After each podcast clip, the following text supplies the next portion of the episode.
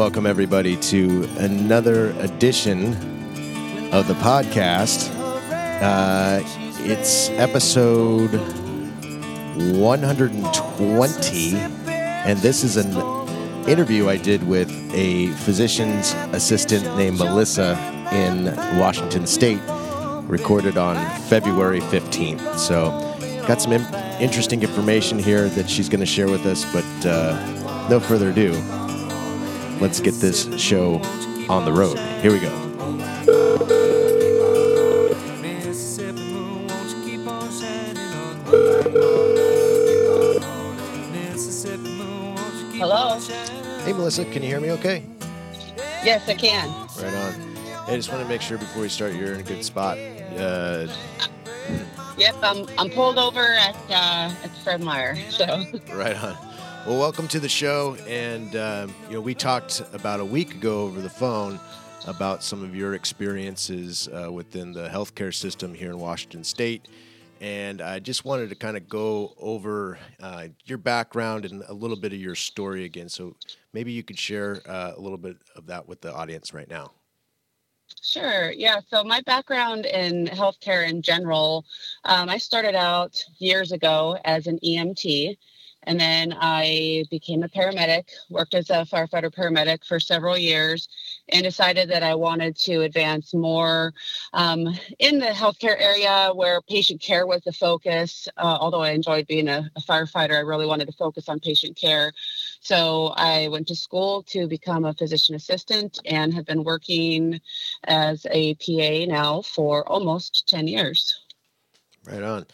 So you've seen uh, your fair share of things uh, since COVID has broken out. Um, you were kind of sharing a story with me over the phone about uh, just kind of the corruption that you've seen within uh, the healthcare uh, organization that you were working for.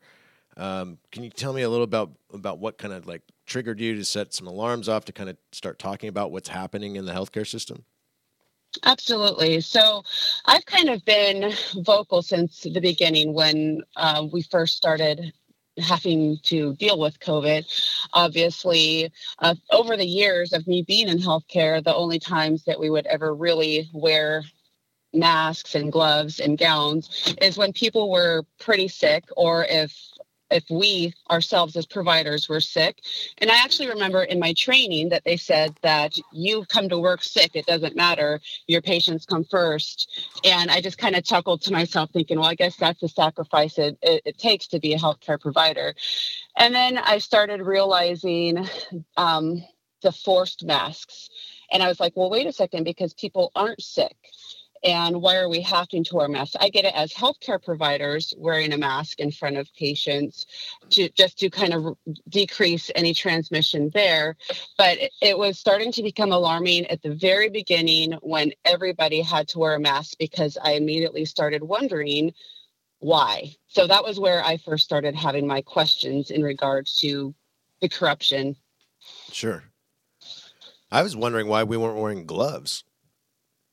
Yes, um, and then not just gloves, but then they started making us wear the the eye protection, and it was kind of humorous when we're watching the news and the top the type of uh, PPE that it's being that's being shown is pretty significant, and we're given blue plastic gowns with skin exposed and even if we are wearing gloves i mean there's our, our face is exposed our hair is exposed. It, it, it, didn't make sense if we're dealing with a severe virulent virus that they're telling us it, it is why are we not getting the, the proper PPE and why are we being allowed to use these flimsy material and being told that we have to wear the same mask over and over, which that never had happened before. You wear a mask, one mask, one patient, and immediately it goes in the garbage.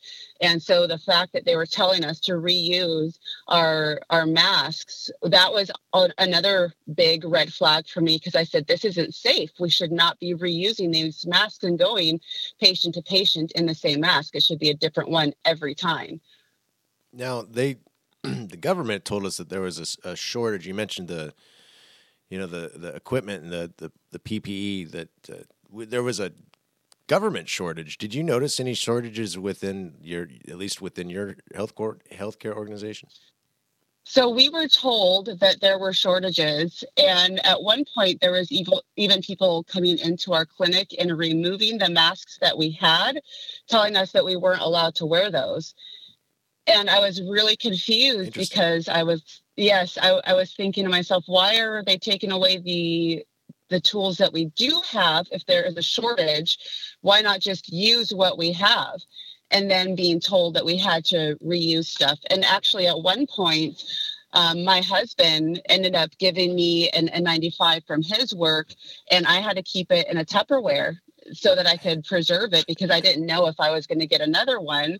Right. Um, yeah, so it was, I mean, when they say shortage, but then they're taking away our supplies, it just makes me wonder where the shortage actually was or if this was a manufactured shortage um, within the system, not the manufacturers, but if they've created their own shortage for an underlying reason. And if they told us these need to go to the hospitals, and I'm thinking, well, we're seeing patients just as much, and we have a respiratory clinic. So why are we getting our supplies taken away from us and being told to reuse what we have. So I was extremely um, concerned and conflicted and had many questions when they did that.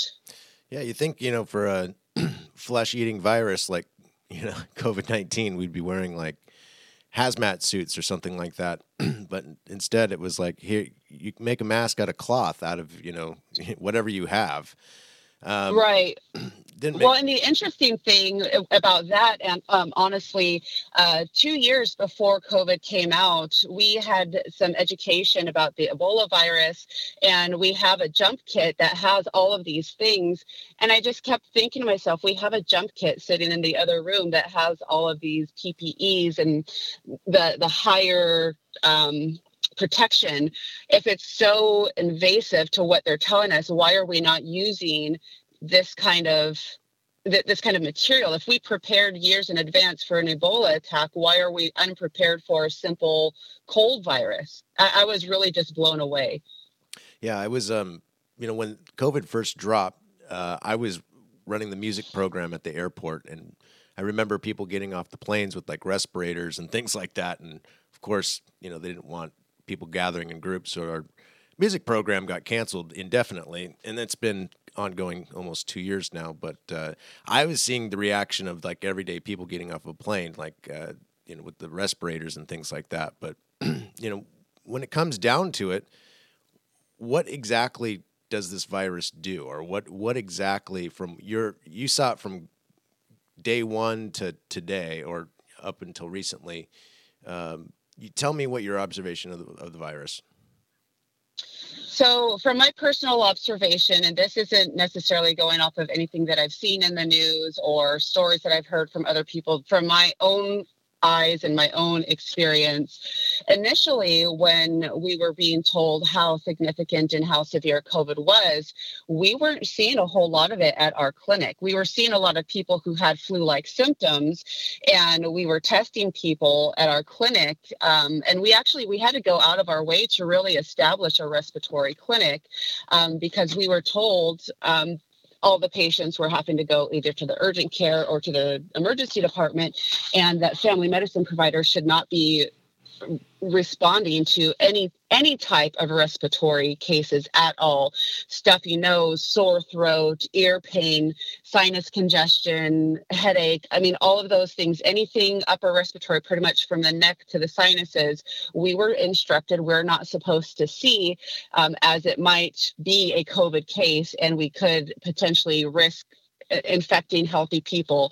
So, being that we have a more remote clinic, we didn't want our patients to have to travel almost an hour to get to a hospital or an urgent care. So we worked together to make sure that we at least offered treatment options for our patients there in the town that we're in.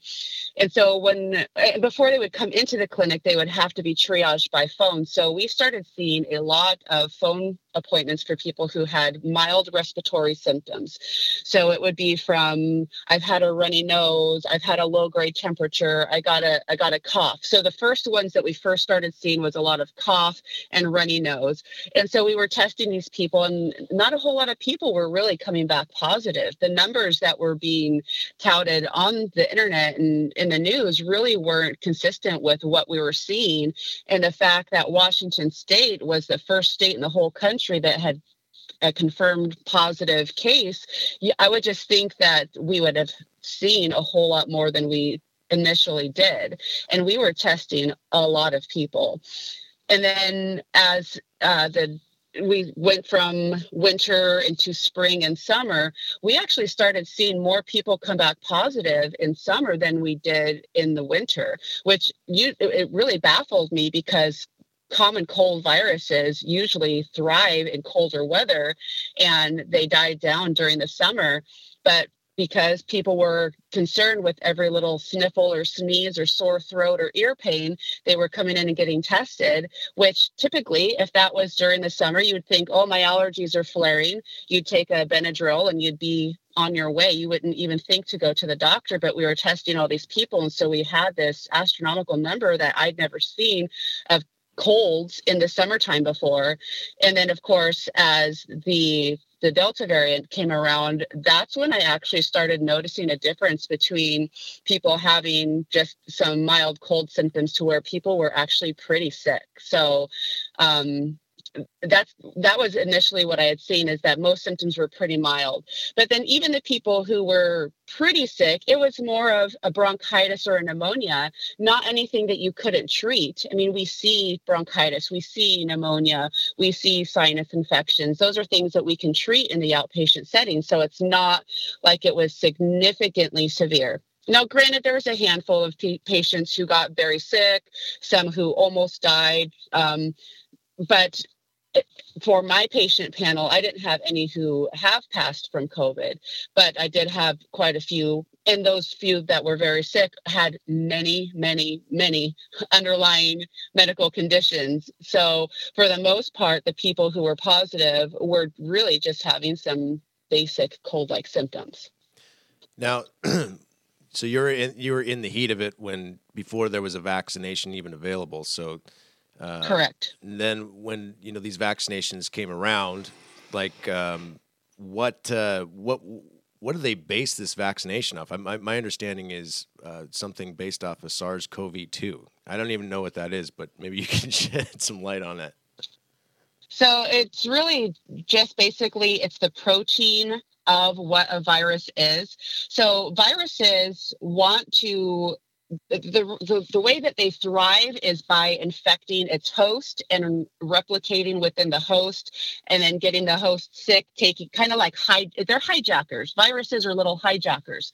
They'll go in and they'll hijack the cells and then they'll replicate and then they spread to other hosts. And that's how viruses thrive is by hijacking the body's cell um, to to replicate itself. So, with the vaccines and just vaccines in general, what they're supposed to do and I know that for for the COVID vaccines, there's the, the the big ones that we're dealing with is the Johnson and Johnson, Moderna, and Pfizer. Um, but for vaccines in general, is they're supposed to take a piece of this virus and they're supposed to give it to the host mix up a concoction that makes an inflammatory response within the body so that the body's own immune system will take recognition and will create a memory of whatever that protein was so that it will have its own antibodies to fight off a virus. So for the the Johnson and Johnson vaccine, um, they actually the vector that they use um, is a recombinant adenovirus, and adenovirus is like if you've ever seen somebody who has pink eye, but then their nose is super stuffy. That's typically adenovirus. That's just a, a type of virus that affects the the upper respiratory, nose, eyes. Sometimes they'll get a little bit of a sore throat and cough because of all the postnasal drip. So they use a type of virus that affects the upper respiratory, and they put a a, protein spike, that's the COVID 19 protein spike on it, so that when it's given to the body, it causes that inflammation response and it uses that adenovirus as a, a mimic Nick so that it makes your own immune system, because most people have had an adenovirus, it makes their immune uh, system recognize that this virus is bad, so I'm going to attack it. And in so doing, instead of it attacking the adenovirus, it takes hold of this protein spike and then starts creating antibodies against that specific protein. Now, as for, so uh, I'm sorry, so for the Johnson and Johnson, it's really that the spike is given to the body so that it can make its own own antibodies. Now, for the Moderna and Pfizer, it's the mRNA, so the memory RNA uh, that we've all heard about over the last couple of years. And what mRNA overall does, not just for vaccines, but what the what mRNA, uh, mRNA does in the body is that it really has um, it's a protein production within the cells. So for it's like a code. If you think about computers, it's a it's a code that's brought into the cells, and then they use it like a, a blueprint to produce this protein spike and then your body will create a memory to attack that protein spike so whereas when our body is being given the spike for the Moderna and Pfizer, the spike is already kind of made for us, and then our our immune system is supposed to be able to create um, antibodies by the information that it's been given. So is that helpful? Yeah, no. So I'm I'm trying to put together this. I'm looking. It today is February fifteenth, and I'm looking at 1.4 million confirmed cases in Washington and 11,459 deaths in two years. And we shut down mm-hmm. our economy. Uh, we put these protocols in healthcare systems where basically, you know, I, I got a knee that's kind of barking at me right now, and I'd like to get it checked out, but I'm I, pretty sure they're going to make me uh, at some point have a vaccine required to even get health care. Um, it's gotten a little goofy since the introduction of an emergency vaccine, and and then all of a sudden, you know, uh, now it's a requirement to basically even be seen. Correct. Um, that is a trend that I've also noticed, and one that has really um, raised some flags with with me within the, the medical community because when it comes down to medical ethics, autonomy is number one. I mean, we are not supposed to infringe on a person's rights to accept or reject any type of treatments, including vaccines, medical procedures, medications. We have to give patients informed consent. So we have to let them know this is what we think is best for you. This is why we think it's best for you. This is what could happen if you don't do it. This could be what what will happen if you do. What do you think? We don't just say you do this or else because that creates a huge host of problems and holding people at ransom or or coercion that if you don't take this vaccine i'm not going to take care of your knee. Or if you don't take this vaccine you're not getting a heart transplant we're going to take you off of the list. It's really i am very conflicted because it is not right ethically and then I'm in the healthcare system and people look at me, why are you condoning this? I'm not condoning it in the least. And I don't know how to make it stop.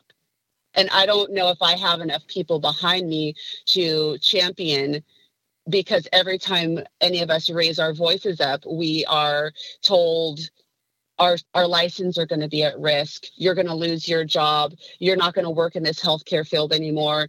And we're really being threatened with our livelihood whenever we say something doesn't sound right.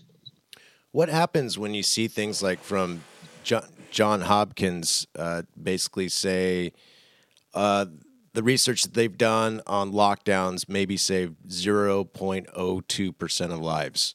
Like when you when you hear information like that, how does that make you feel?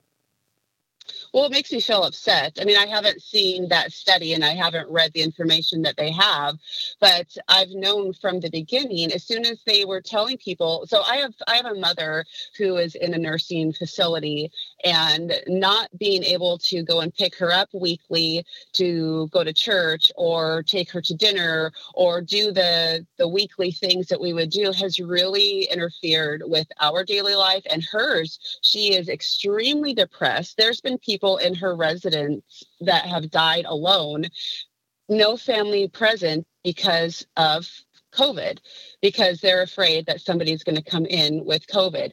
And it has the fact that they say that this is saving they're saying it's saving people's lives when really lives are being destroyed. And then the number that you just quoted and it's a very small amount that they say actually protected i, agree. Why? Why are we locking down a nation and destroying families?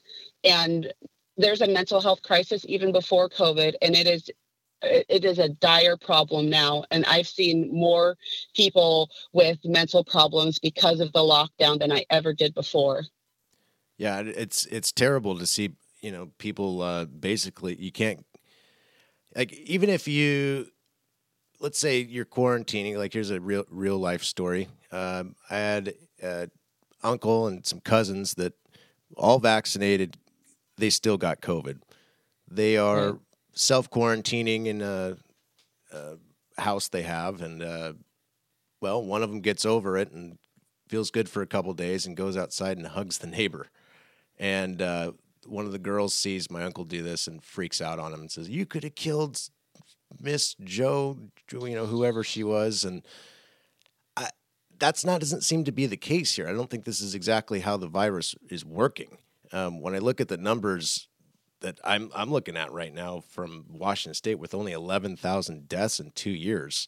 Um, I don't know if you've looked across the panel on what other like what happened to the flu. The flu numbers went like they almost non-existent. They were gone. Yeah, we didn't have flu last year. Right. So, so you're telling me that you know a flu-like virus, COVID nineteen, uh, all of a sudden uh, that that's the only standard of which a flu is or, or sickness is judged by. I, I feel like there's some fudgery of the numbers. Um, well, and I, I do want to I do want to add on that that um, there has been documented cases of people who have died of COVID. Oh, I'm sorry, with COVID. So they've died from other causes, but because they tested positive, whether they they went in for a knee injury, a back injury, car accident, um, any other type of injury, but before they're allowed to be admitted to the hospital, they have to be COVID tested. And so they're testing positive, And if that person dies, it's being listed as a cause of death, which you are absolutely right. It does skew the numbers. And I had questions initially about that um, because I had I had a grandmother who had died from COVID, and but she was nine, she was in her 90s, and she had a whole host of underlying problems. She could barely walk from her recliner to the kitchen without me thinking that she was going to die uh, because she was so short of breath. So the fact that she got a respiratory virus and she died, she could have easily have died from the adenovirus or any other type, a rhinovirus or a different corona. I mean, there's so many different types of respiratory viruses that are out there. It just so happened that that's what she got, and so they listed that as her cause of death. And I was just so mad that she became a statistic because I knew that it was her underlying conditions that ultimately led to her demise. It wasn't that she had died from COVID, she died with COVID. And that is so true for so many other people. Um, who these numbers, the 11,000 people that you're referring to, how many of those were primary COVID deaths? We don't know those numbers. And they've come out and said that that was happening. This isn't something that's hidden. This isn't me making up this information. They came out and said that this that some of these cases they don't they did not discern between what was a with COVID and from COVID. That's crazy. Yeah, people dying in car accidents and are being marked as a COVID death. So of these 11,000, how many were uh, caught the virus and, you know, died in a hospital on a ventilator or something like that. And speaking of which, I, now th- this is just you know my uneducated observation here, but I'm hearing like basically if you're on a ventilator, that's that's a wrap. Like are are are are, are healthcare systems killing people, putting uh, uh, people on ventilators unnecessarily? You know, I don't have, I'm not a pulmonologist and I haven't had extensive training in the use of a ventilator. So I really don't have a lot of information to say on that. But I do know that I have seen um, some of my patients on respirators who have come off of it. So it's not that necessarily once you're on the respirator, that's it, game over. What it comes down to is a family being able to be an advocate for the patient. A lot of times, once they're put on the respirators, in the medical view most times it is that's kind of it. But if the family's not saying we need occupational therapy we need speech therapy we need physical therapy we need this we need that and then families are being barred from coming into the room. And so patients have lost their their voice. They've lost that person who's supposed to be there looking out for them. And once people are on ventilators, a lot of times they're just left there. And even if they do have uh, speech therapy or occupational or physical that coming around on them, to what extent when somebody's on on a respirator? And I watching my patients from afar in their chart notes, there really wasn't a whole lot that they were doing and i could just sit back and pray and say i really hope that this patient gets off of this because they going into this illness they were fine. Yes they had underlying problems which is complicating things but um, please survive patient. It, it's really it's sad because you they don't have that person there to help them through and speak to the doctors and petition on their behalf. That's crazy. I mean I'm just looking at the the numbers and, and thinking about like the testing and how the government has basically given out free tests since the beginning. I mean, I was able to get a test at a drive-through uh, Walgreens, and um, I'm looking at the numbers recently of the Omicron variant, and um, they kind of coincide with the testing that was given out by the government. And there was this huge spike in cases again, but really the number of deaths is what concerns me. It seems so low in, in, in comparison 1.4 million cases in Washington versus 11,000 deaths. Like it, Correct. it seems to me that there may be some uh, false positives in the testing. Uh, I don't I don't know what you've seen with that when it comes to the actual tests. I mean, today now they're available so, in the store. Right. So some of the things that I've personally noticed um, is not just false positives, but also false negatives. I have seen people who are pretty significantly ill come back negative, and then they get tested two days later because they feel horrible, and then it comes back positive. So I don't necessarily have an opinion either way because I've seen it both pretty frequently that um, there there is an error on both. It's a false positive and a false negative. For example my son uh, he was uh, we had to all our whole family had to get COVID tested uh, to do a function. And when I was trying to, his poor, he's six, and he did not want this thing shoved in his nose. And he fought it. And because it touched the outside of his nose, it touched the mask, it touched his hand, and it came back positive. And they tried to bar us from the event. And I said, absolutely not. I said, if you're not going to have a good quality test, how do you know that it wasn't on his mask that you guys are forcing him to wear? How do you know it wasn't on the tip of his nose? So they agreed and let us retest him, and he came back negative, And so they threw out that result. But still, like at, at what point are people receiving these false tests because they're either being done improperly or they're being handled mis- they're not being handled appropriately. It's really hard to say because consistency um, if, if, you're doing a test in a, a walgreens drive-through that sample kind of goes through a, a, process of being touched by multiple people and vectors and so it's hard to say is it positive or is it not? So I, I don't know. I, am kind of biased on that.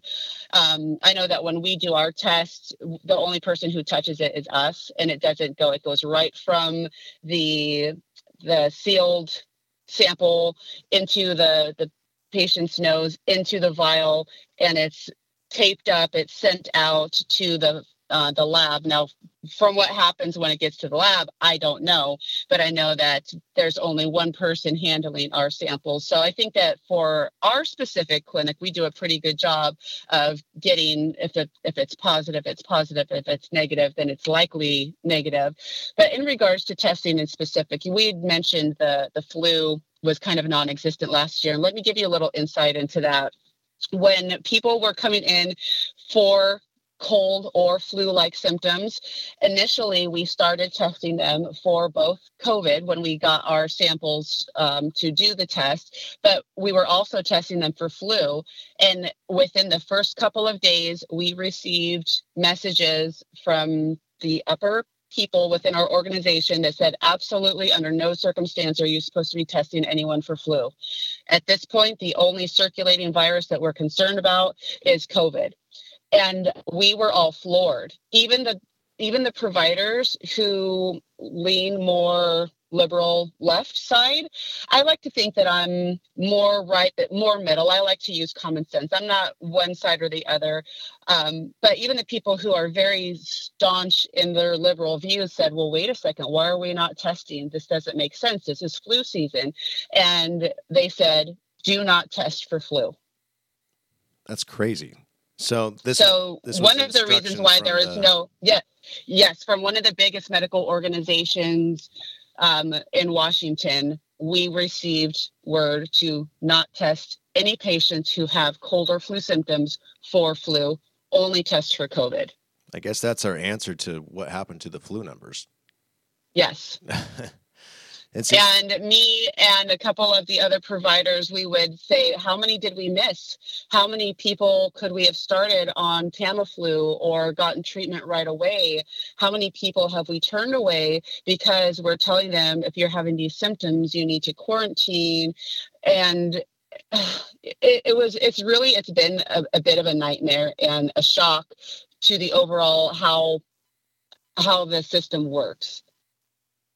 Um, when we were talking last week, you were telling me that they were even coaching some responses. Can you touch on that a little bit? Yes. So there, and this was before the the vaccine mandate came down for all of the um, the healthcare workers, and a lot of them were getting vaccinated, but there were still quite a few. I'm, this is just a, a rough estimate, about 30, 35% of um, nurses, MAs, and any healthcare workers were not wanting to get the vaccine. And so they sent out a questionnaire asking every employee why what are your thoughts? We want to help you. We want to learn from you. We want to understand your questions and concerns in regard to this vaccine so that we can give you a, a good answer to to your questions. And immediately when I saw that, I became skeptical. Uh, call me a skeptic if you want, but I like to question when there are certain things that are coming down. And immediately I kind of had a sense that this questionnaire wasn't for the benefit of of the employees. And the questions or the answers that were given ranged greatly. There was a like a top 10 and it went from there hasn't been enough research into the vaccines to uh, the vaccine itself is so new. We don't know the side effects. We don't want to be used as a guinea pig. And so on even down to i'm concerned that the vaccine is the mark of the beast. And so what this organization did was they created a, a script per se that came out about two months after the questionnaire. So when I actually saw the script, I just chuckled and shook my head because I was like, I knew it. I knew that there were were more intentions, more uh, sinister intentions with this questionnaire. It wasn't for the, the benefit of the employees, it was for the benefit of the organization. And so they had come out with this script that was rebutting every single one of the employees' concerns and almost verbatim of what or how a provider or a healthcare provider in general is supposed to respond to patients who have these questions and concerns.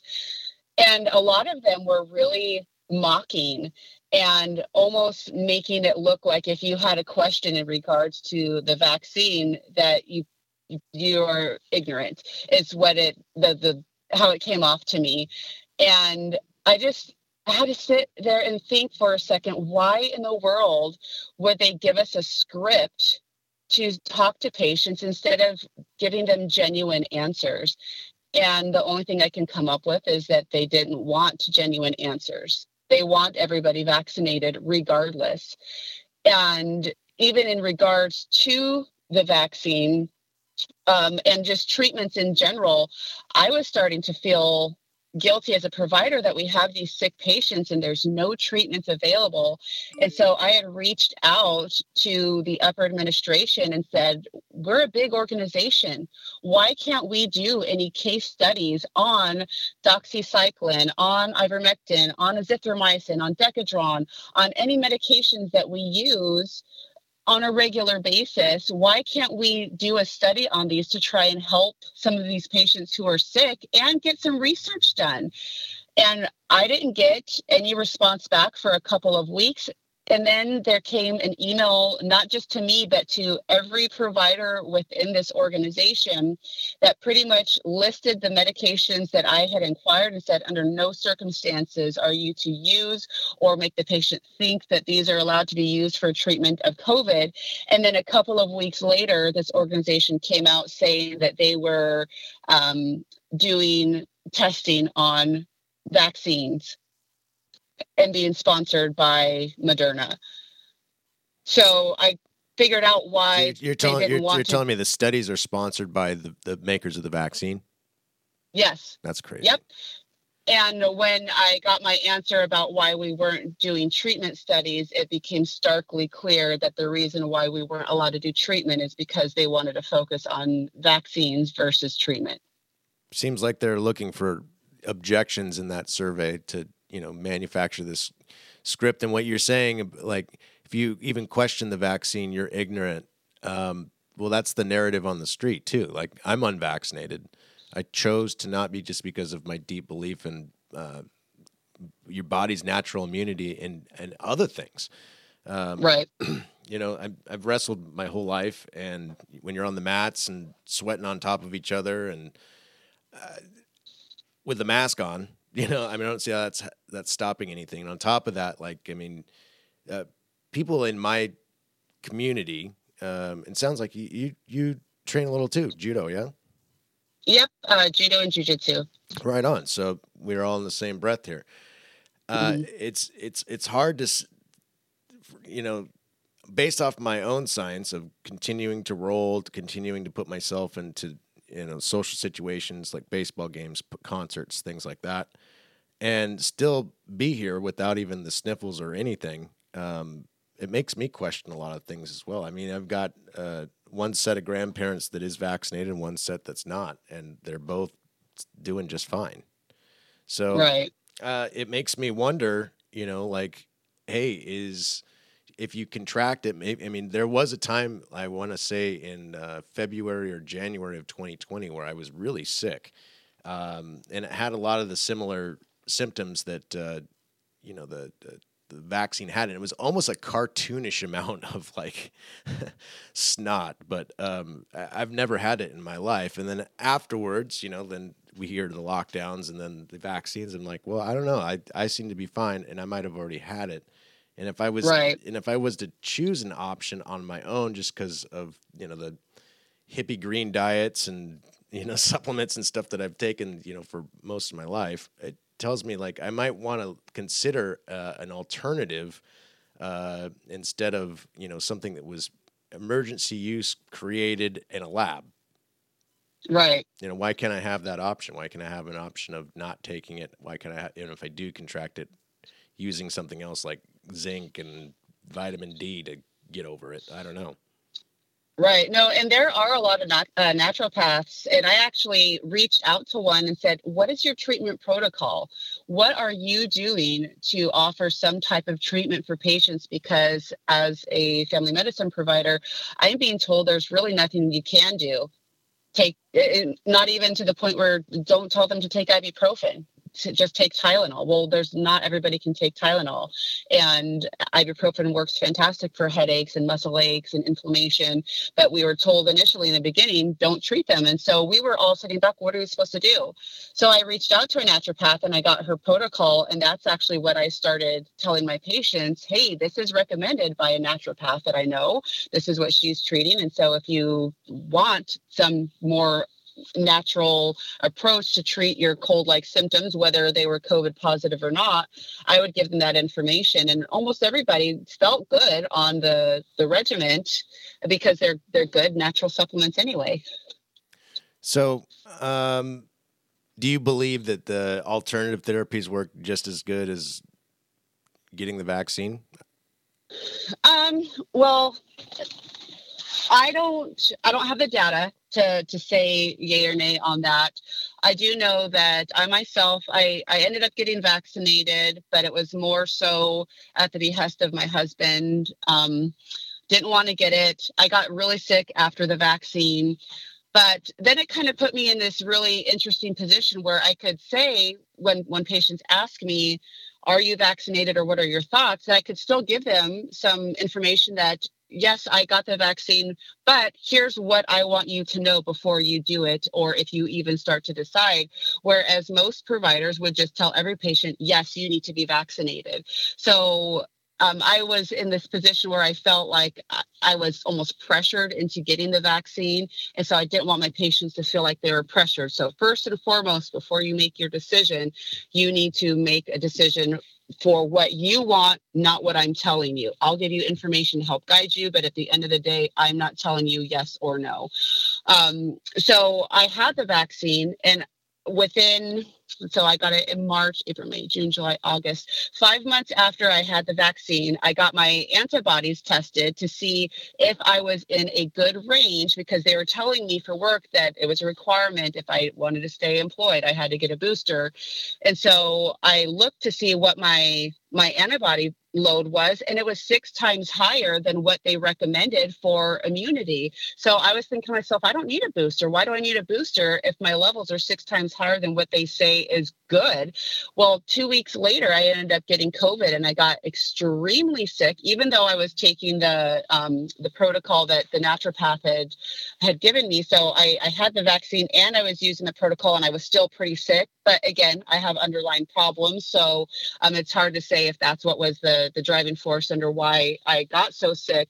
But um, the amount of antibodies that they want, I don't understand how they're getting the numbers because everything is still being studied.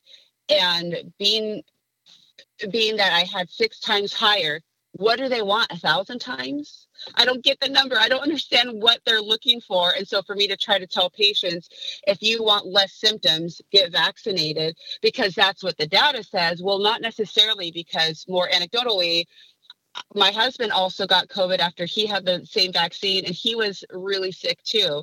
So, and he took the same naturopath protocol with the zinc and vitamin A and D and E and the airborne and lemon. Like we were doing everything that we were supposed to do and we still got pretty sick and we were both vaccinated.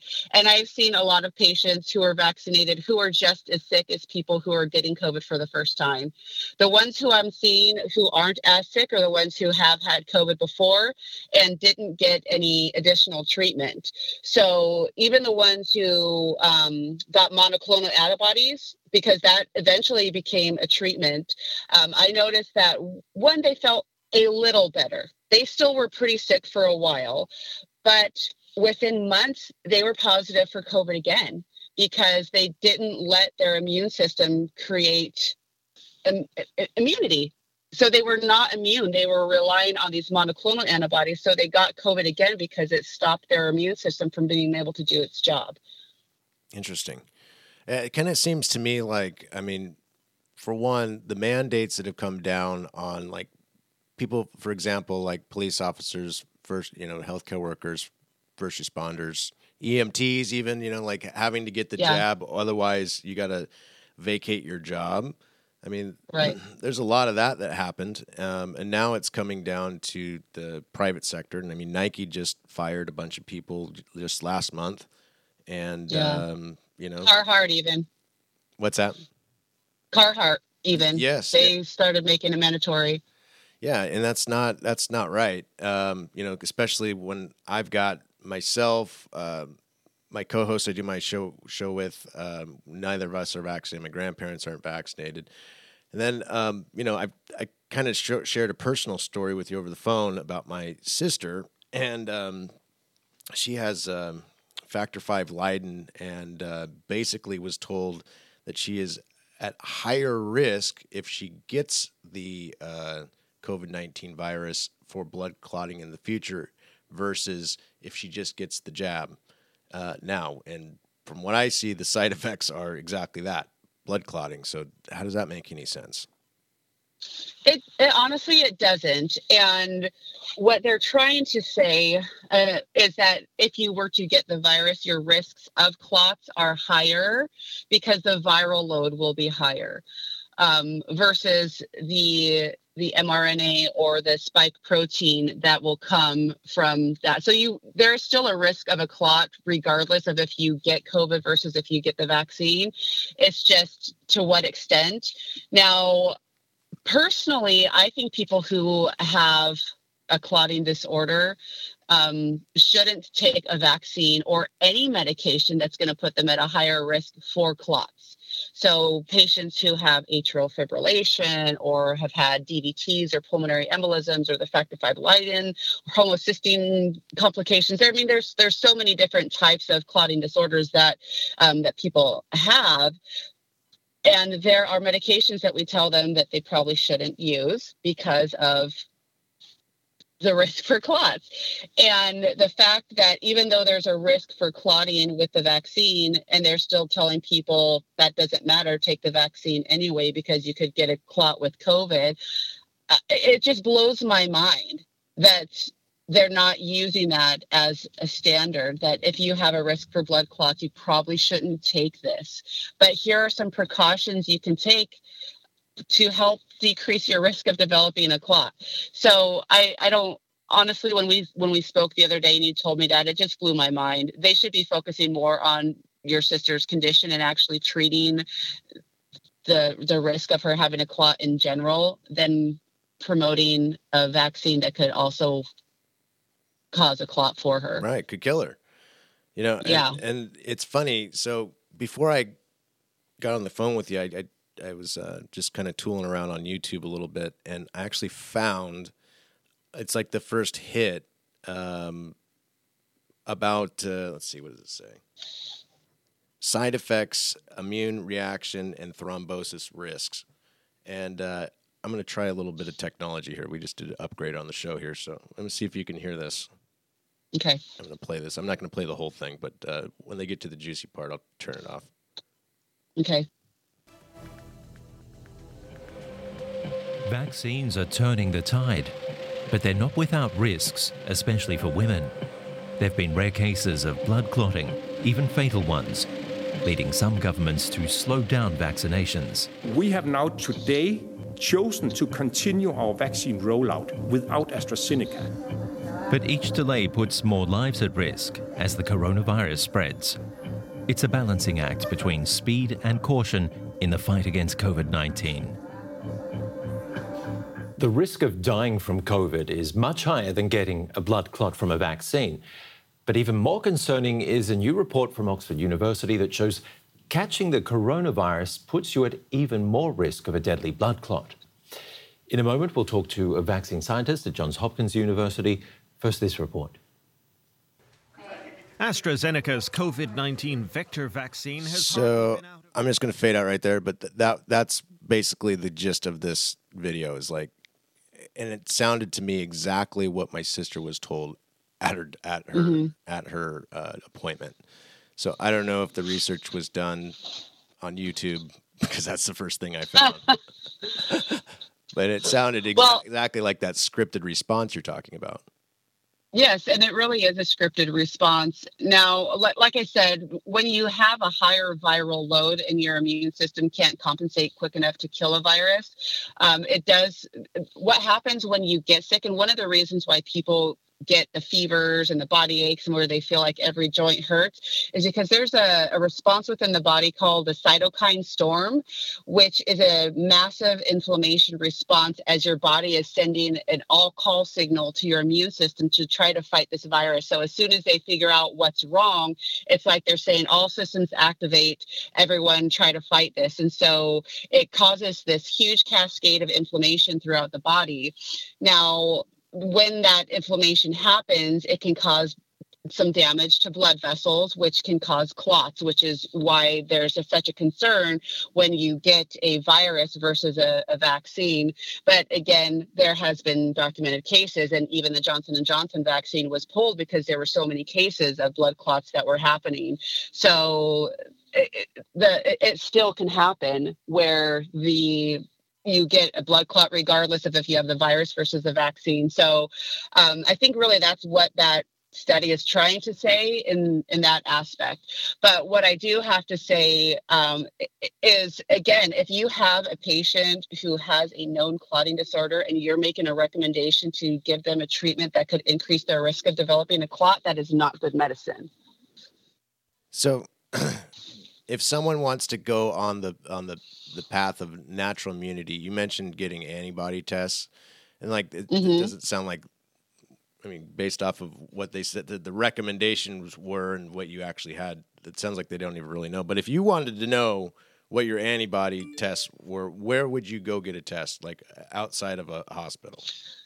So you could go to your primary care provider honestly there are basic tests just to screen for your own and like if you've had covid um, but honestly i don't know how good those tests are because I've seen some patients who had a great immune response. I mean, they got sick like they're supposed to. They had their their fever, they had their body aches, they were sick for their 5 to 7 days and they recovered just well and that's typical of when you are sick for that duration and then you recover well is a good indication that your immune system did its job. It created antibodies so that it can screen. If this virus comes back i'm going to be able to protect myself. And so we're doing the testing and people are coming back with no antibodies. And i'm like wait a second. No that's not true. So either the test that they're giving us is not an adequate test or this person didn't have a good immune response or it wasn't covid. So i am a little hesitant but that that test is available it should be available through your primary healthcare provider. Right on. Um, you and i also talked about uh, the potential of uh, having the need for a vaccine to get treatment. Um, that seems to be like a real case scenario and um, I, I, is there anything that you can suggest as far as like, I believe we talked about Novax uh, uh, tr- uh, treatment centers and things like that.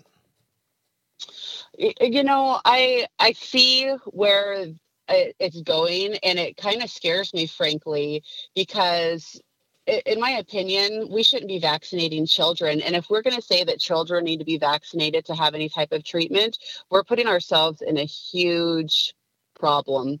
Um, ethically, if they're going to refuse care to a minor because they don't have a vaccine for a virus that is not likely will not kill them. I mean, the, the pediatric deaths is so low. It's it's almost undetectable. We had one in Lakewood, and the, the news tried making a big deal about it. Yes. But at the very end of the the article, it had said that this child who was under 10 had multiple underlying illnesses. Well, that's pretty rare. I mean, most kids are healthy. So, um, of course, trying to push a narrative that oh my goodness, my kids are going to die of COVID. But no, most kids do relatively well, and their symptoms are as if they had a little cold. So um, it, it, the concern about pushing a vaccination in order for treatment is going to create a huge ethic war honestly and i don't know how this is going to end well i do not see it ending well no i, I think i, I don't I, either yeah so on, honestly um, i've i've um, decided to resign from my position within this big corporation because of all of the the things that I have been seeing.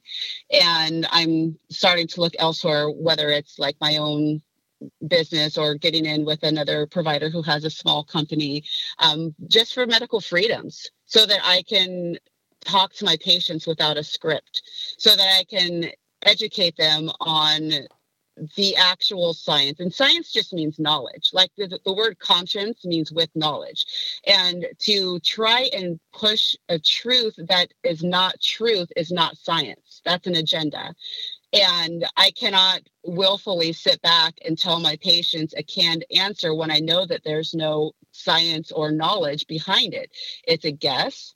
There's no truth. There are things that are not adding up, and that makes me a poor health healthcare provider. So I mean, unless more healthcare providers start standing up and saying we're not going to take it anymore, nothing's really going to change. I mean, there's a mass exodus of nurses, um, and suddenly they're crying, "We have a crisis. We have too many patients. The hospitals are overloaded." But actually, what's happening? It's not that the patient or the hospitals are overloaded. It's they have a certain ratio of patients they can have to nurses, and they don't have enough nurses, and so that puts them at max capacity, not room wise, but staff wise. And so they've generated this healthcare crisis by firing 30% of their work base and then trying to say that they have so many COVID patients they don't know what to do.